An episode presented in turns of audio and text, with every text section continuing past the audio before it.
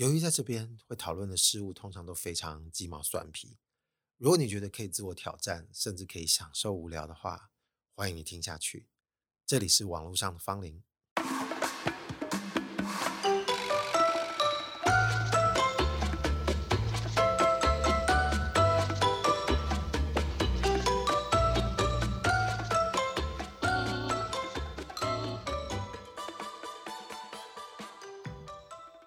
有时候，我们人生大部分的灵感都会来自一些冲击，或者突然可能有一个什么讯息跑进了我们眼睛跟耳朵，就会突然想说：“哎，这个好像有点什么 idea 出现了。”但有些时候是在你无所事事发呆的时候出现了。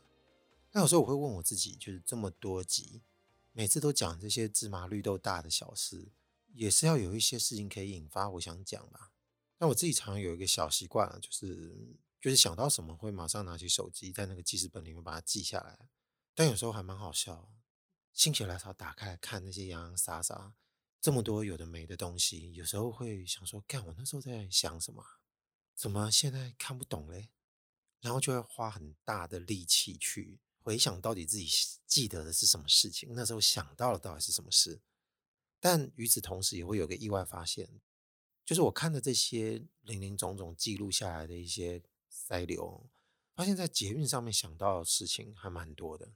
那捷运肯定应该就像我刚刚前面说的，就是你无所事事的时候，有时候突然脑袋会想到一些东西。严格来讲，这可能跟灵感啊，不见得是完完全全对等的。想到什么事可说，不见得是在创作上会有什么样的灵感，这个可能不见得是能够完全画上等号。但是对 Podcast 这样的内容来说，想到什么可以说，那它可能就等同灵感吧，啊，所以我就开始看看陈列出来曾经在捷运里面想到的事情有哪些。前面其实已经讲过蛮多了，我记得我的第一集，这个好久以前了，那个时候在讲这个疫情戴口罩的事情，还有什么是跟捷运场景真的有关的？那这肯定有，而且我相信应该大部分的人会有我类似的想象。当然，大部分的时候不是那么方便的去观察跟你在同一个车厢里面其他的乘客，盯着一些人瞧，不管是女生男生，总是都会觉得有点奇怪啊。你可能瞄一两眼，就赶快再瞄到别的地方去了。有些时候其实不是有什么特别的目的哦，你纯粹就是对于人感到好奇。这个好奇很浅薄，也不是有一个很具体或者是很明白的意义。你只是就好奇，想看看这个人的样子。想干嘛？具体说不上来，但是在大部分的时候，我们可能会因为担心被人家误会，所以我们马上就会去调整自己，关注别人的眼光，免得到时候被人家发现了，这就尴尬了。但是我现在要讲的是，我自己有一个更具体的习惯，这个也更可能有听众会跟我想类似的事。我会去做一些未发生的情境想象，是这样，因为大部分人在车厢上听音乐的比重非常大。但有些人只是看看手机，他没有戴耳机，也就是我觉得应该几乎百分之九十以上的人都会跟他手中的手机产生关系。在这个百分之九十里面的比重，可能更多的人真的就是在戴耳机听音乐。所以有时候会看着这些陌生人哦，戴着耳机，会猜想他们可能会听什么音乐。但这个猜想可能还不够触笔，你知道，因为这还不是我刚刚想的这个想象的问题啊。这个猜测跟想象其实还是有一段差距的。那想象到底在想象啥？哎，我会去找寻一些特定的模样的人哦。这些陌生人有时候对我而言就是一种画布，但是他一定要有一个基础。那我的对象通常女生不会很多。为什么女生不会很多？这个等到后面的主题拉出来之后，你就会发现女生不适合，不好玩。一定要是某一种类型的男性。哎，这种男性一定是要看起来比较 man 的，比较阳刚的。我说这个是要看什么呢？不是，不是要看那个，不要误会哈、哦。或者是看起来特别正派、斯文的人，他搭配什么想象？我要搭配的就是他耳机里面可能都在听一些女孩子才会听的音乐，完完全全要跟他的外形是大违和的。也就是说，他的外形跟他听的音乐是两种截然不同的刻板印象。然后接下来我们就要设想第二步。即将发生的情形，就是看那 man 哥啊，突然这个耳机线拉断了，或者是他这个蓝牙突然断线了，然后手机就大声的播出“咪咪呀”，我私自会称为“娘哥”的歌。像我这样子的幸灾乐祸旁观者，当下就会 yes。想当然，本人肯定也是没办法接受被人家发现这个秘密。原本啊，这个秘密得保存的好好的，但怎料到一个不小心，它是完完全全突然赤裸的呈现在大家面前。Man 哥本人就啊啊，惨了，赶快按掉。其实没有关系，你只要播放了一两秒就够了。其实一两秒就已经足以让我们知道你到底在听什么。高追瓜就杂包款的瓜，这种绝对羞耻的时刻就很适合我们在捷运的时候恣意的想象。但我可能会问我自己，或者是大家听到这个时候会想要问：为什么要选这种歌来当做词啊？因为你会觉得这个东西怕被人家知道，可能跟刚刚说刻板印象有关啊。严肃来讲，这一定跟文化这些可能我们会认为可能有优势劣势这种主题，或者是你会觉得某些东西比较高级，某些东西比较粗俗，或者是某些东西比较好笑，这些反差其实都很有可能会造成你本身如果定位为是认为比较好、比较高级的那种形象的人，碰到所谓比较低级、比较差、比较粗的部分，你可能就会觉得这个东西不大好被人家知道。那应该就不会只局限于很女孩子性的歌。那这样来说，其实有一些我们觉得不应该对他另眼相看的歌，事实上突然就会变成在这个不可以出现的选项里。比方说，有一些乡土味特别重的歌，或者是台语歌啊，还是现在最红的这个，可不可以放进去一下下就好？对不对？你想象这个耳机线突然被拉掉，然后听到可不可以这个？也是蛮不知道怎么面对周遭的人的，但当然这个事情是可以严肃的去争论，就是我们为什么要这样？但我觉得姑且暂时先不要管，因为窘迫感确实是真实的。而且为什么我现在要特别讲娘歌呢？那刚刚这些其他反差性大的歌为什么不列入考虑？这个还是跟我们刚刚讲刻板印象有点关系。就像我刚刚提到乡土味的歌，如果我们严肃来说的话。稍微大家冷静一点，也觉得这个好像不需要觉得太羞耻。但有一个东西就特别难冲破，就是这个性别，这个阳刚啊，跟这个柔弱、啊娇弱啊、娘味啊这部分的冲击，就让人家更难自处了。这样应该大家就能明白为什么我刚刚说我对标就会先看男性而不看女性。你想想这种玩法，如果放在女性身上。她有一些被拔断了，她听的是特别 man 味的歌，重金属摇滚啊，要不然就是伍佰的歌，那又怎样呢？大部分大家会觉得，哎，这个女孩子挺酷的，是个听团仔，所以在这个恣意想象的游戏里面，就比较没什么滋味了。所以我欢迎大家，不管你是什么性别，管你是男生女生，喜欢什么样的都无所谓，你就挑这个男性啊。因为这个就是我们现今这个社会目前的情况，也许在不可知的将来啊，大家这个词汇突然会改变方向，但目前能够玩的确实是在这个地方，反差是最大。那既然讲到这些娘歌啊，我觉得我们就要列举一些让情况特别母汤的娘歌。当然，我必须承认这两个字其实肯定是有点偏见的，就在我们刚刚说的这个严肃的讨论架构下面。使用这个词汇就非常的不政治正确，但同时我觉得也必须承认，在这个主题下，这个讨论这个词特别有效。在我们日常用语，好比说，哎，你怎么在听娘歌嘞？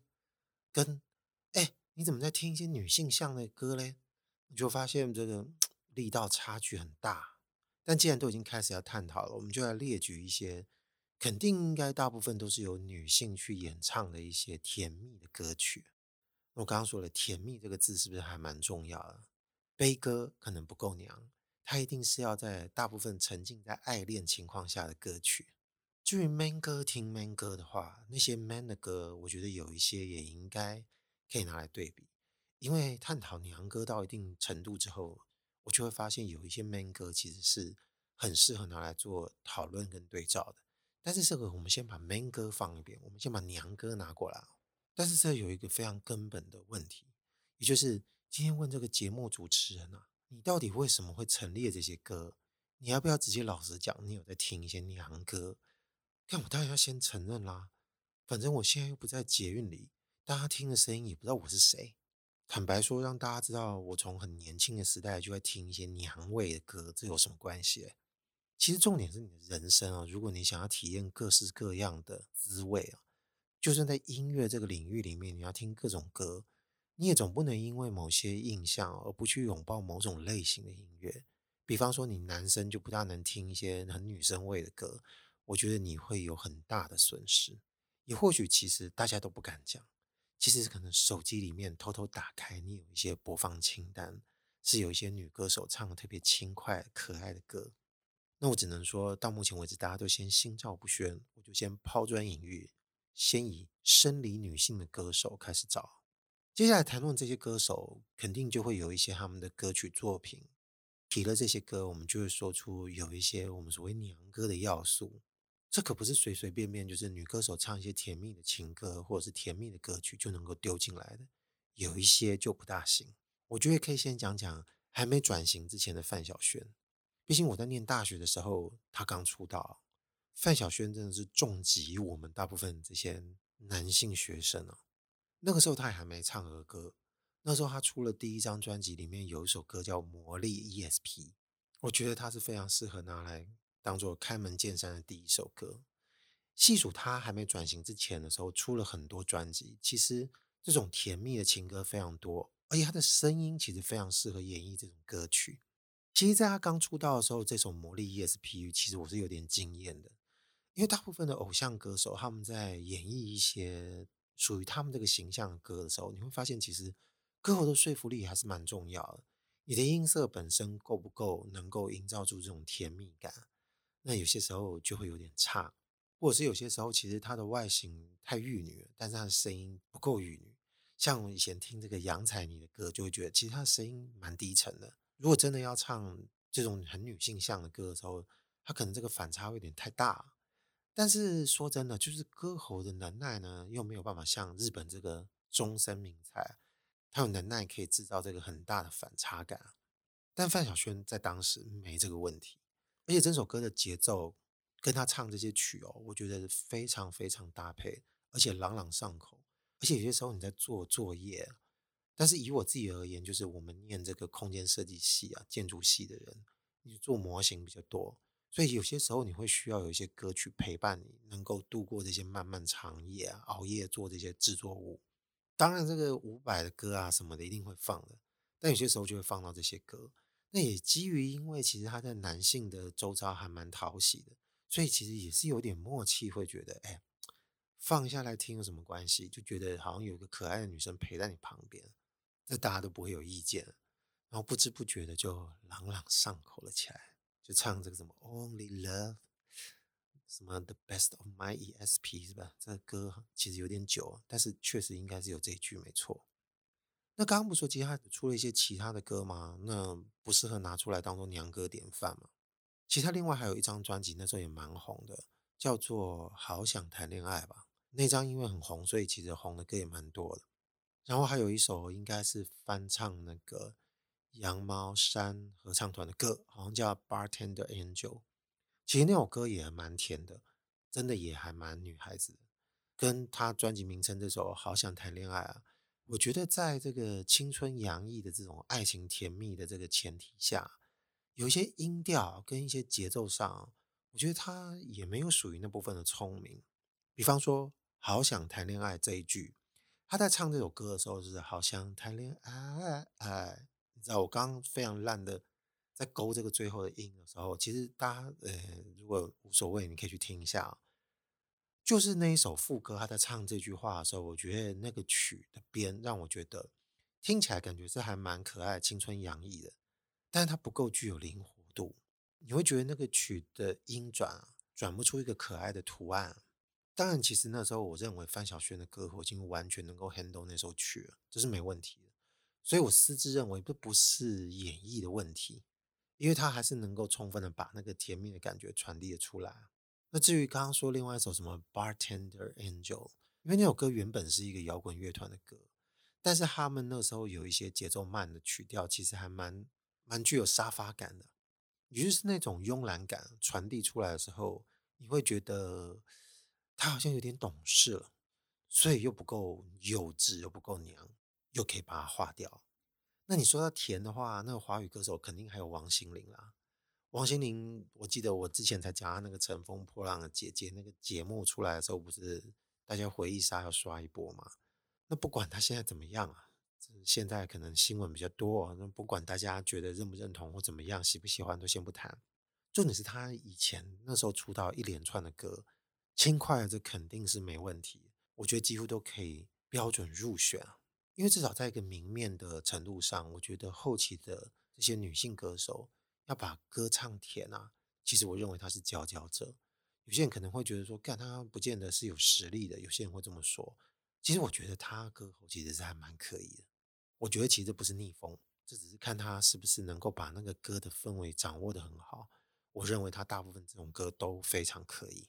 但是我印象最深的是他应该是第三张吧，哦。第三张叫《Honey》吧，那里面有一首应该是非主打的歌，这歌名听了你就会觉得鸡皮疙瘩都起来，叫《青春考卷》。看，我现在突然觉得讲起来都觉得有点拍谁哦。明明现在只是一个人在录音室，但我想到这个“青春考卷”这个词被人家听到，就会觉得，但不管，就有空就听听看啊。我觉得《青春考卷》当然歌词也很思春啊，就在讲恋爱啊。而且他还说：“我的青春考卷都为你空白一片。”意思就是他可能把他的心留给那个男孩子，然后这首歌的节奏稍微比较慢，就不是属于轻快的。同样的，我觉得是在他这个曲跟节奏上面的控制，它有属于这个慢节奏的灵动感。所以，如果我今天讲的这些歌，再搭配我现在的分析，你们可以去听听看我讲的某一些片段，是不是也有类似的感觉？没有就算了。像这首《青春考卷》里面，其实它有一首歌词，好像是“爱像摩天轮在转啊转”。多想在你身边陪伴，好像是这样。这几句我觉得他唱的非常好。好了，这应该已经算是第二位歌手，第二个例子，娘哥啊。那刚刚不说他这张专辑叫《Honey》吗？那一定还有另外一些人可以谈，那就是瑶瑶，郭书瑶。但我觉得很可惜的是，他后来好像就是演戏比较多，出片就比较少了。但说到他有一首歌就很有代表性，我觉得也很适合在这个娘歌范围里面。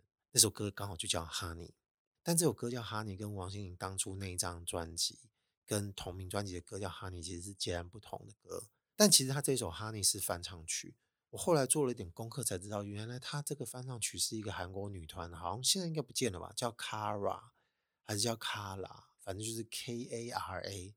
他们的原曲就叫《Honey》，而且我必须承认，在大部分的人都会觉得翻唱不如原曲的情况下，其实他这首歌。以主攻甜腻的氛围来说的话，我觉得它有胜出原唱。可能是因为原曲这个女团，可能大家声音有各式各样不同的，所以每个人可能会负责某个部分。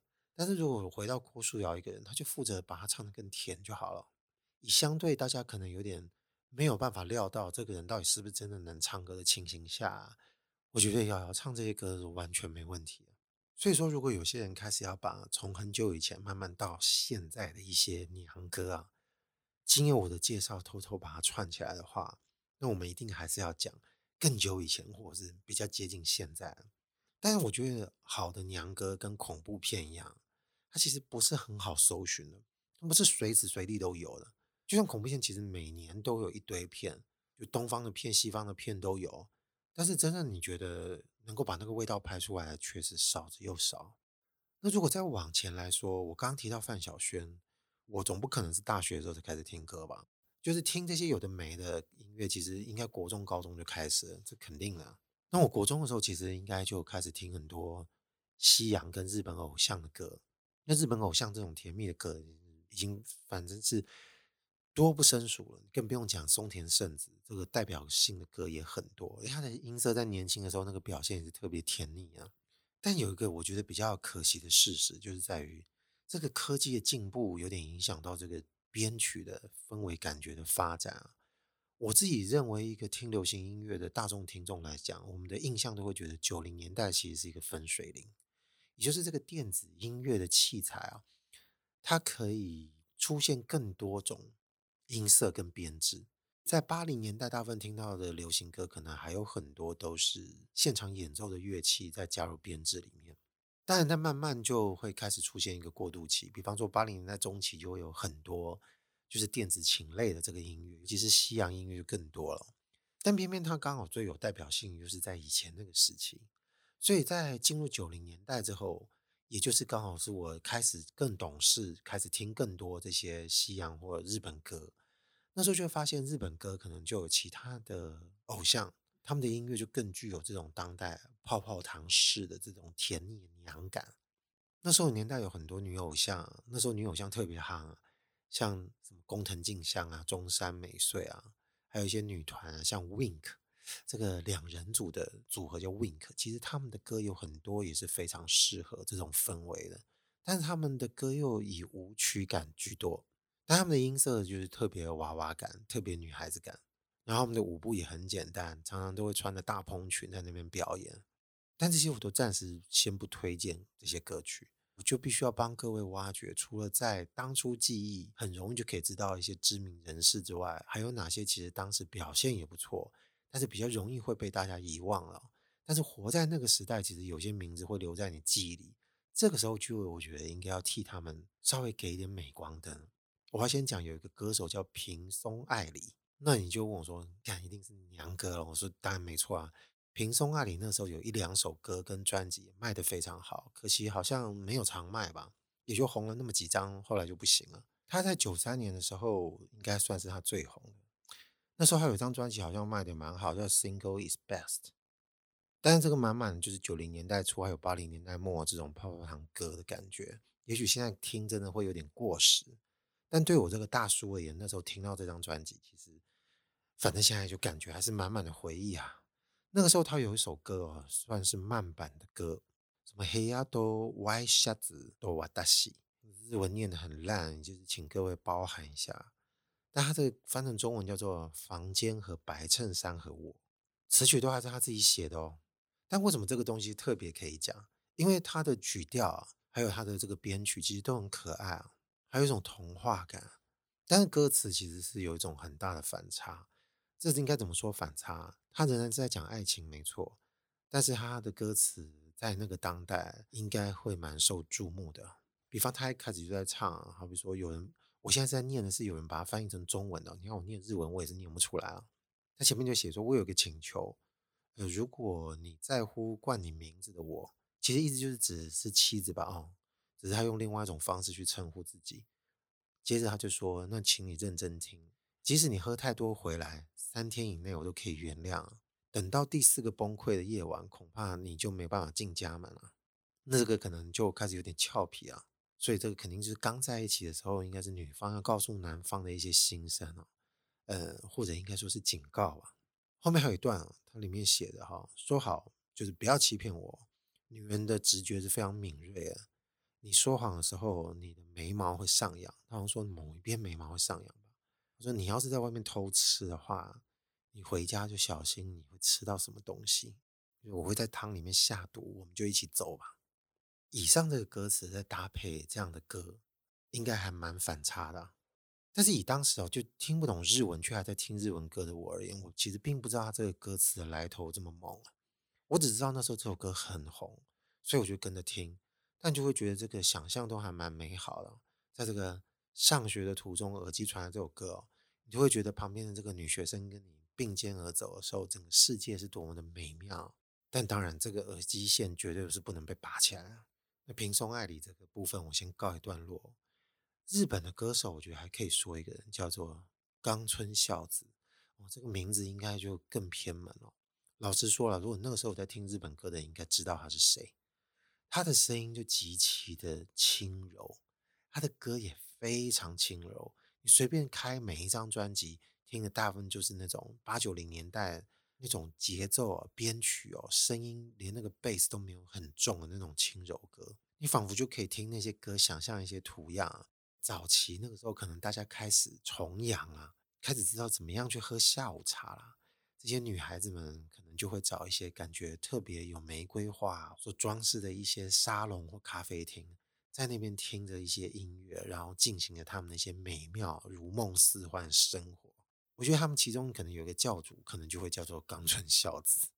冈村孝子就不用去讲特别哪一首歌，我觉得随便找哪一张专辑的哪一首歌，我觉得都可以具有这种氛围。但是跟前面讲的，不管从台湾啊范晓萱一路走来啊，到这个平松爱里，他算是比较成熟型的。也就是说，你要说他是娘歌，绝对是没问题的。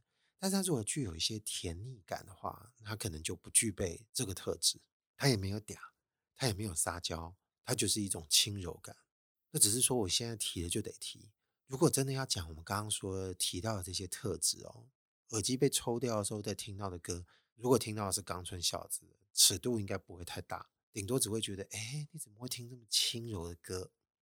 那我就先把这些日本的也收起来啊。那有没有西洋的？说真的，西洋这部分确实比较弱，因为这种特属于东方女性的，就是这种甜腻撒娇感啊，我觉得西方可能有点难啊。但你要找也不是没有。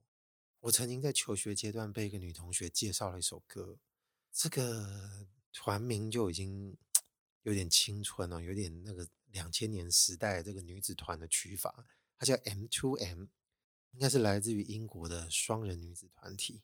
那个时候他们有一首歌很红，叫 Pretty Boy，其实我也蛮建议大家可以去听的。当然这个歌词也极其思春，只不过是以一个西洋歌而言啊。我觉得要有这么轻柔的情歌，其实还蛮难得的。某个程度上而言，我必须严肃的说，它确实是一首珍品。而且这个歌词怎么样思春，你知道吗？随便举其中一段好了，翻成中文来讲讲看啊。就是说，呃，我在夜晚里突然醒来了哦，然后看一切的东西都是黑跟白的，但是我脑海里面就大概就是只有你啊，就这个意思。但是我已经醒来，我就祈祷，我希望你有一天能够正眼看我。那副歌当然就是 Oh pretty pretty boy，干。我觉得我刚刚到现在呢，讲到某些歌都已经有哼唱了。我觉得我自己已经够迟了，这个事情应该停止。我觉得用念的就可以了。各位有兴趣的，偷偷找来听。那英语的我也先收在这好了。但是这些都有点久了哦。比方说这个 Pretty Boy 好像是二零零几年的。我说：“那你好歹给我一些二零一零年之后的歌吧。”但其实也不是没有，必须承认一件事情，就是我开始距离这种青春的歌讯息的这个给予哦，跟吸收这个界面已经离我越来越远了。那我必须要透过别的可能性才会听到一些新的娘歌啊。这次的机缘是从我家人来的，有一次我跟我姐在外面，我们开着车啊，还有从她的蓝牙在播放她的一些韩国歌的歌单。我就意外发现有一个女演员啊，叫朴信惠啊。这个姓氏这个朴有好像有人念朴吧，但是好像念朴或朴的人比较多。总之我说朴信惠，大家应该应该知道是谁了，因为有在看韩剧的应该知道她应该是蛮大咖的女演员。但是非常意外的是，她偶尔也会唱一些歌，好比说他主演的剧的主题曲。但这个本身我觉得还不是最意外的。最意外的是，他的歌喉比我想象中来的有说服力，尤其是他的声音超甜，干，真的超甜。他有一首歌叫《Pape g a》，这个可能发的也很烂。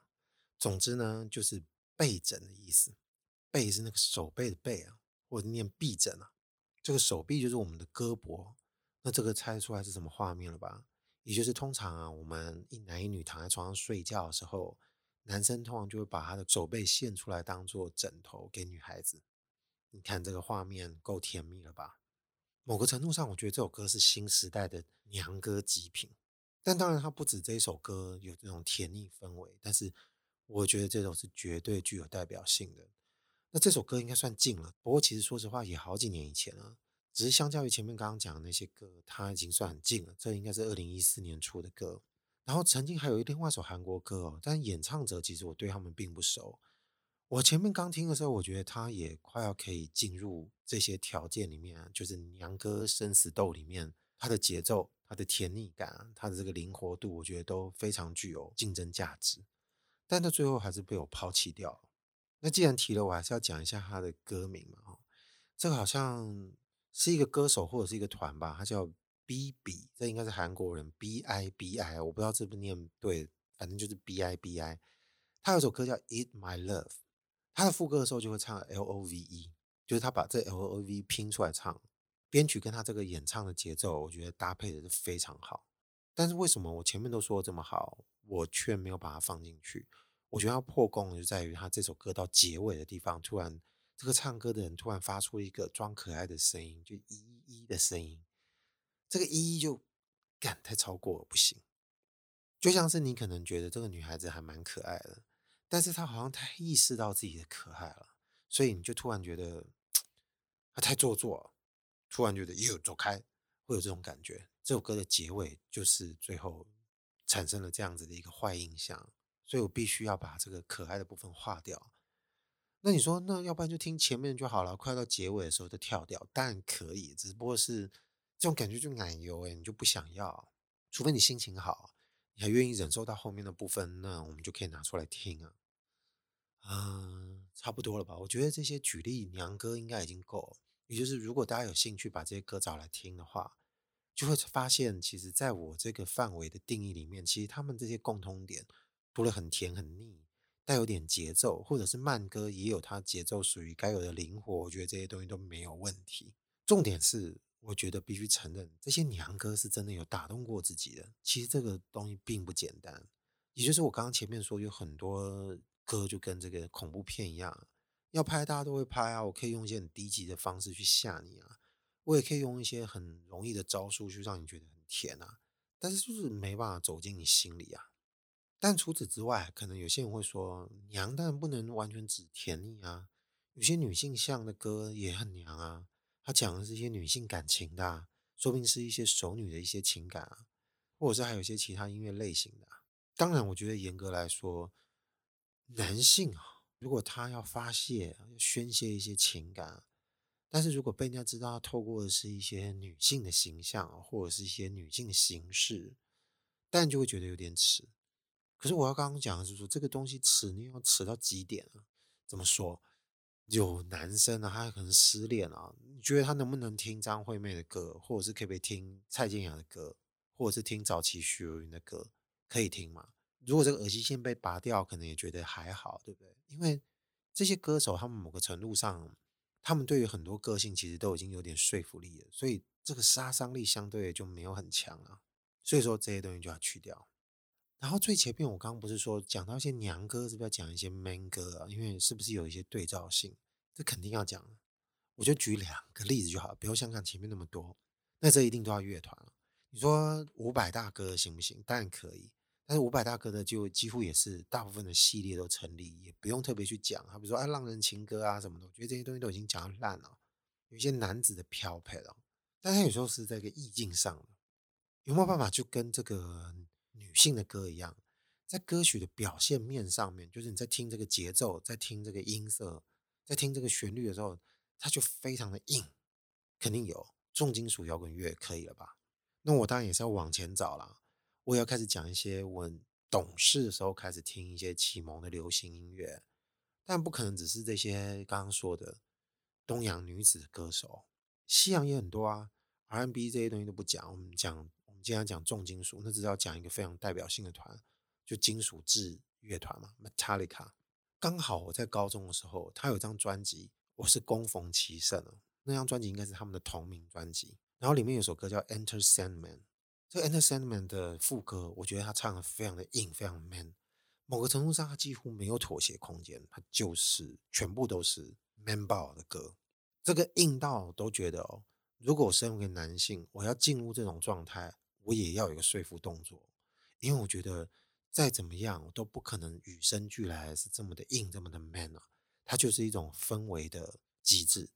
另外一个例子，我觉得就更有意思了，这一定要讲，就是 Guns N' Roses，就枪与玫瑰。很久以前有一首歌是被同学介绍的，就是 Welcome to the Jungle，就欢迎来到丛林。这个为什么要提？这个主唱啊，他的声音实在太骚了，他的声音很狂啊。然后在唱这首歌的时候，他在副歌，他竟然开始叽叽叽叽叫。这个声音其实该怎么说？如果你要特地去针对这个音色来讨论的时候，你就会突然觉得这声音太三八。但是整首歌听下来，你会觉得因为它的太狂了，所以你会觉得他又没有办法跟娘沾上边。但明明这个骚跟这个娘应该就是同一种气质的东西，所以。我敢肯定，其实某部分是有那部分的元素，但他的声音所呈现出来的结果，却又完全没有办法跟女生那边站到同一个队。如果是要在这个角度去切入的时候，我觉得其实这个境界还颇高的。我觉得这个副歌啊，它这个应该应该叫，其实还蛮适合当做一个片段来做一个最后终结的讨论。比方说，如果你觉得这个耳机被突然拔掉，或这个蓝牙突然断线的时候，听到这个音乐，你说金属制品的这首歌《Enter Sandman》没有问题。那如果是刚刚说 Welcome to the Jungle，如果是在他那个副歌的地方，哎，这个就有趣了，可能会担心被误会。没有听过 Welcome to the Jungle 的人，可能会想说：“你的天在削瓜，而且太骚了，这声音。”这个灵感就可以供大家回去参考一下。也就是我们可以试试在做一些拼贴，因为我们不可能真正在我们刚刚恣意的想象里面去完成别人真的觉得很窘迫的状态。当然了，如果你本身不尴尬，就像我们现在说，尴尬就是别人，那这个演练还是可以有的。就想象，你可以先 man 后娘，或者是先娘后 man，这个何尝不行？不是说我们的性格一定要去转变去转性，就是说你想象一个人关在房间里，你毫不需去在乎羞耻的时候，我觉得你可以非常狂野的收放一次。就比如说你前面正在听这个片段，马上跳接。就哎哎，这样的声音的时候，突然就嘤嘤嘤嘤的声音，你可能会觉得说，看我好像被折磨了。